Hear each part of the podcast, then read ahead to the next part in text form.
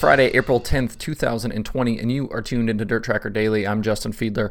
Uh, sorry for the late start today. Uh, slept in a little bit. I was up late well, last night watching some of the iRacing stuff and uh, went to bed a little late, so I slept in a little bit today to uh, get some more rest. But uh, full busy show for you today.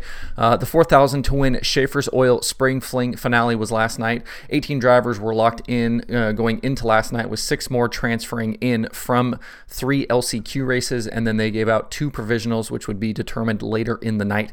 The six drivers to earn their way in through the three 30 lap LCQs were Devin Morgan, Kendall Tucker, Virgil Graham, Dylan Fox, Dylan Thomas, and Chris Fisher. Trent Ivey and Corey Gordon were given the two real world positions to lock out the 26 car field. In the 100 lap feature, it was Blake Matjoulis and Jordan Casey on the front row. Matjoulis, who was last year's iRacing World of Outlaws Late Model Series champion, led much of the early part of the feature. Uh, by around lap 27 or 28, Hayden Cardwell moved up from his fifth starting position to take the top spot. One of the kind of interesting drivers to me to watch was current iRacing World of Outlaws Sprint Car Series points leader Alex Bergeron.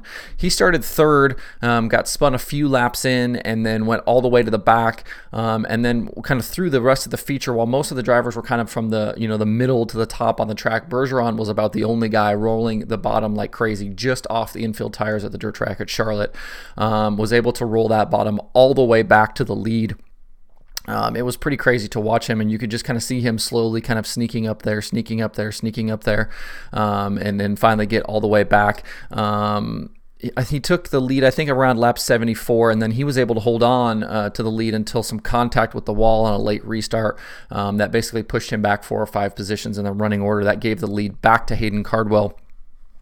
Um, it, the the race was pretty clean for, for most of the um, for most of the hundred laps. It, it, got a little crazy at the end, kind of when that last maybe 15 to 20 laps uh, of the race, the cautions really started to fly. That kind of desperation ramped up. You could see guys trying to kind of make those moves and and you know fill some holes. There was a lot of three and four wide racing and things like that. Um, I felt bad. Polesitter uh, Matjoulis, he led a bunch of laps, ran up front for most of the night. He got wrecked late. He ended up 22nd. Um, but at the end, it was Hayden Cardwell winning and he uh, taking down the $4,000 over 16th starting uh, Evan C., 15th starting Devin Wilson, or excuse me, Dylan Wilson, Jordan Casey, and Devin Morgan. Morgan transferred in from the LCQ.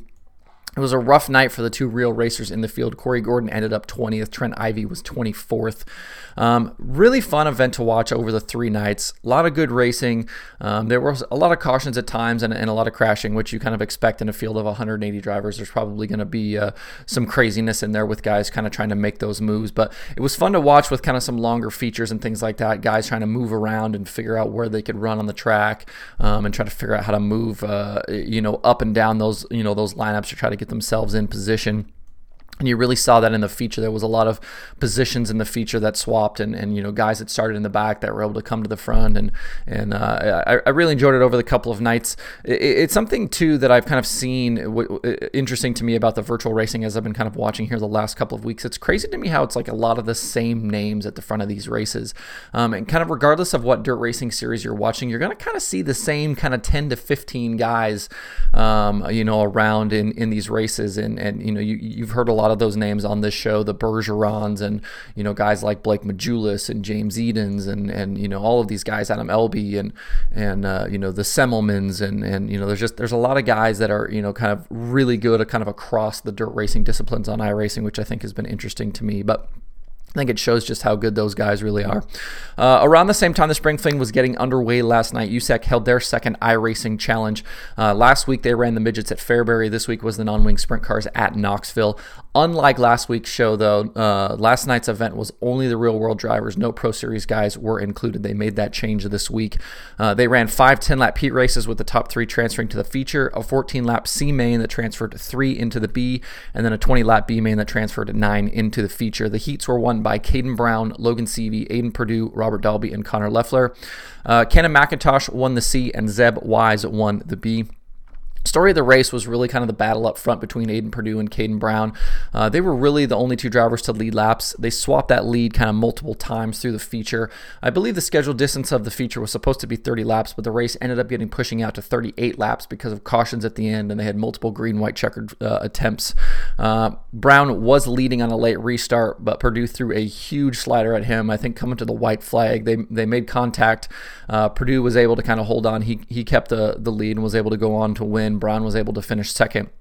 After the race, though, Brown was not happy with Purdue, um, and he made sure to let him know about that. Uh, Ronnie Werdeman was third, Logan Seavey was fourth, and Chris Windom was fifth. Next up for the uh, USAC iRacing Challenge is Midgets next week at Williams Grove. You can watch that Thursday night at 9 live on FloRacing. Uh, tomorrow night on Saturday, catch the USAC competitors again in action on iRacing when they take on the Fairbury Speedway uh, in Midgets, also at 9 o'clock on FloRacing. The winner, winner gets that 2020 top prize, 2020 $20 top prize. It's I think I said yesterday. It's difficult to say. Uh, with thousand dollars for second and five hundred for third. You'll see most of the same names you kind of saw on the show last night.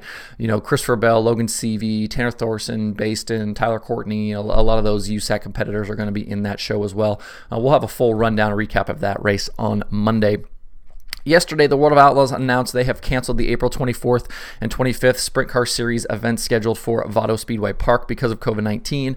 Um, and then the April 24th Late Model Series race at Richmond Raceway is being postponed, while the April 25th Late Model race at Brush Creek Motorsports Complex has been canceled. Uh, you can find more information about the, those announcements over at worldofoutlaws.com. Um, and I think you'll probably see a few more announcements here as, as you know postponements and, and cancellations come out. Uh, it, it, really feels like the series really want to postpone postpone these events and try to find dates. Um, but obviously, as more and more days kind of disappear from the schedule here because of this, um, there's going to be less and less dates available, and I think you're going to see you know a lot of races kind of on top of each other, which I think on some level will be a little bit of a shame. But a lot of a lot of tracks and a lot of series still want to get some of these races in, so we'll kind of see how that plays out here over the remaining uh, part of the spring and into the summer here and figure out as the you know these schedules kind of change.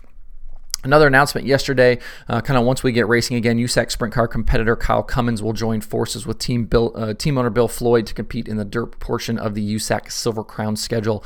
Uh, Donnie Gentry will spin the wrenches on the Pink 69. Uh, so check out Kyle. Uh, Kyle's had a lot of success in the USAC Sprint Car ranks, um, and we'll be jumping into Silver Crown this year. So that'll be fun to watch and see what he's able to do over there. Uh, looking ahead to the weekend, if you're looking for some dirt racing to watch, a lot of stuff going on. And I mentioned yesterday that I've started adding some of this stuff back to the pay per view schedule at Dirt Tracker so you can keep up with a lot of this stuff there. But um, starting tonight, Dirt Vision has two Tennessee late model shows on their watch party starting at 7 p.m. Eastern. Uh, you can watch races from Memphis Motorsports Park and Volunteer Speedway. Tomorrow night at 7 p.m. Eastern, they are showing the 2000 and 2001 Channellock challenges from the dirt covered Bristol Motor Speedway. Uh, those were the sprint car races where they threw dirt down on uh, the Bristol, Bristol Motor Speedway and uh, ran two features uh, in back to back years 2000 and 2001. Pretty crazy stuff to see sprint cars uh, around the Bristol Motor Speedway. If you have not watched those, I would definitely recommend tuning in tomorrow night. Uh, both of those shows can be watched as part of your Fast Pass. Uh, they also have single day passes available, I believe.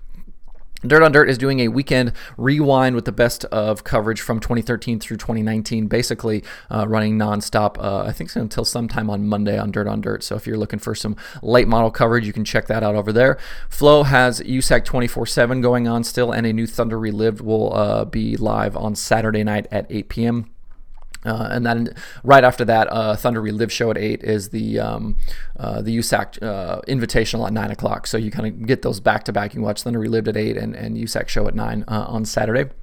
If you'd like to keep up with more of this stuff, you can find more races and things like that over at dirttracker.com/slash watch tonight. Uh, I started working through the 2019 World of Outlaws Late Model Series schedule for the analytics section of Dirt Tracker uh, yesterday.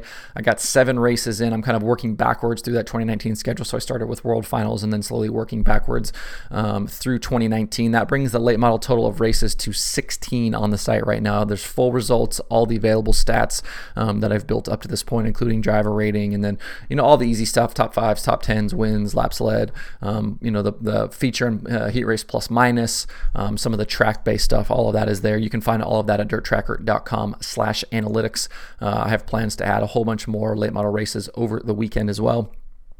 I've thought about adding some of the iRacing stuff in there, but I'm not sure if uh, if I want to do that or not. I'm kind of pondering.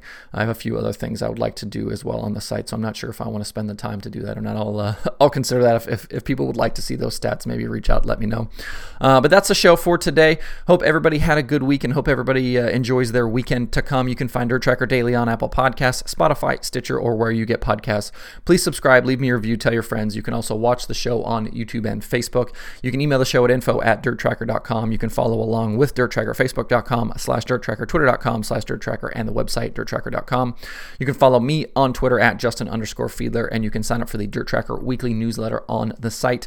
Uh, just a little bit of dirt racing uh, um, fun once a week in your email. Uh, sign up for that if you would like to. Thanks for tuning in this week. We will see everybody Monday on Dirt Tracker Daily.